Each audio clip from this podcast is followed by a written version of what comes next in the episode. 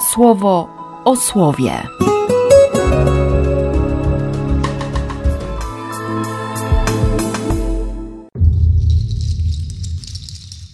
Dwudziesty pierwszy stycznia, czwartek. Z listu do Hebrajczyków. Nam potrzebny był taki właśnie arcykapłan. Święty, wolny od zła, nieskalany, różniący się od grzeszników, wyniesiony ponad niebiosa, który nie musi codziennie, jak arcykapłani, składać ofiar najpierw za swoje grzechy, potem za ludu, bo uczynił to raz na zawsze, ofiarując siebie. Prawo ustanawia arcykapłanami obciążonych słabością, a owo słowo przysięgi późniejszej od prawa syna obdarzonego pełnią doskonałości na wieki. A sednem tych słów jest to: jako arcykapłana mamy tego, który zasiadł w niebiosach po prawicy tronu majestatu, jako wykonawca liturgii w sanktuarium i w prawdziwym przybytku, który Pan postawił, nie ludzie. Każdy arcykapłan jest ustanawiany do składania darów i ofiar. Dlatego też było konieczne, aby i ten miał coś do ofiarowania. Lecz gdyby był na ziemi, nie byłby kapłanem, bo są już tacy, co zgodnie z prawem składają ofiary. Tamci jednak służą wizerunkowi i cieniowi tego, co w niebie, zgodnie z nakazem, który otrzymał Mojżesz, gdy miał sporządzić przybytek. Bacz pilnie, mówi, aby wszystko zrobić według wzoru, który został ci przedstawiony na górze. Tymczasem teraz temu przypadła liturgia o tyle odmienna, o ile wyższego przymierza jest pośrednikiem, które zostało ustanowione przy wyższych obietnicach. Z Ewangelii według świętego Marka. A Jezus odszedł ze swoimi uczniami w stronę jeziora. Poszła za nim wielka gromada z Galilei, a także z Judei i z Jerozolimy, i z Idumei, i z terenów za Jordanem, i z okolic Tyru i Sydonu. Wielki tłum przyszedł do niego, bo słyszeli, czego dokonuje. Wtedy, ze względu na ten tłum, kazał swoim uczniom przygotować sobie łódź, aby nie cisnęli się na niego. Tak wielu bowiem uzdrowił, że różni cierpiący bóle rzucali się na niego, aby się go dotknąć.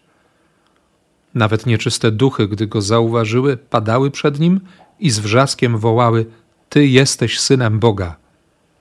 Surowo je karcił, aby go nie ujawniały. Właśnie taki święty, wolny od zła, nieskalany, różniący się od grzeszników, wyniesiony ponad niebiosa, który nie musi codziennie składać ofiar najpierw za swoje grzechy. W sumie nie dziwię się świętej Agnieszce, która poznała takiego Chrystusa, że po prostu zakochała się w nim bez pamięci. Że nic innego nie było dla niej ważne, nikt inny się nie liczył. Nie liczył się tak jak Jezus. I to była taka miłość, która ją okryła, z której ona zrobiła sobie szatę, że ani ogień, ani dom publiczny, nic, po prostu nic nie było w stanie przesłonić jej, zasłonić jej Jezusa. I to była taka miłość, która, która ją okryła nawet w chwili śmierci, na arenie. To, co najbardziej intymne, zostawiła dla, dla męża dla Chrystusa. Kilkunastoletnia, młoda dziewczyna, całe życie przed nią, najlepsza partia w mieście. I to nie było stracone życie. Agnes, tak bardzo podobna do tego, którego kochała, do baranka Bożego.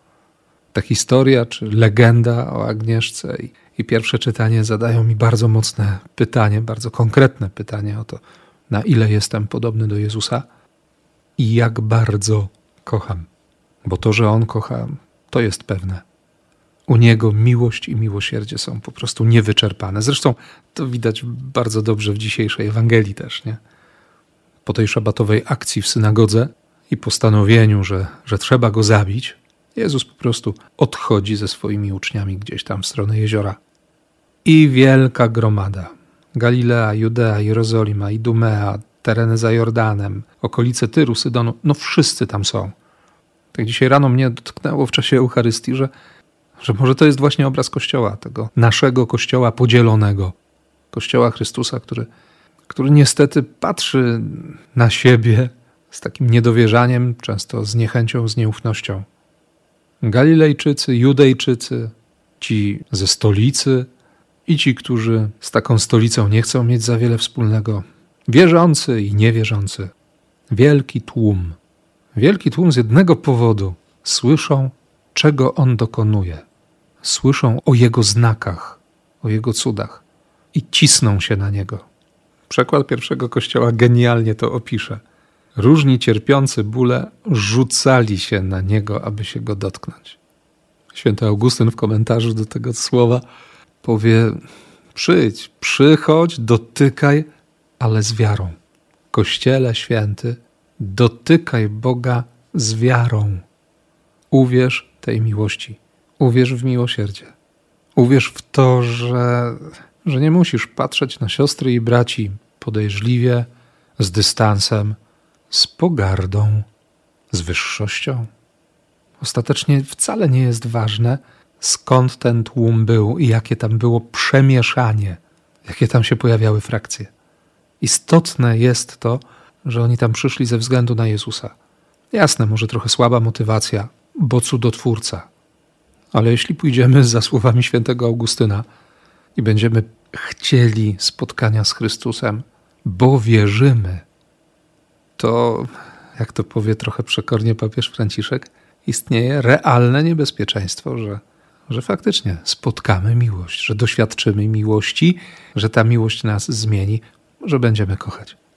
I to jest klucz do świadectwa, bo demony też go zauważyły.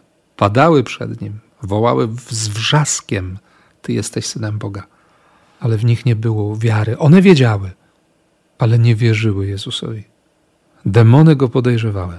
W nich nie było miłości.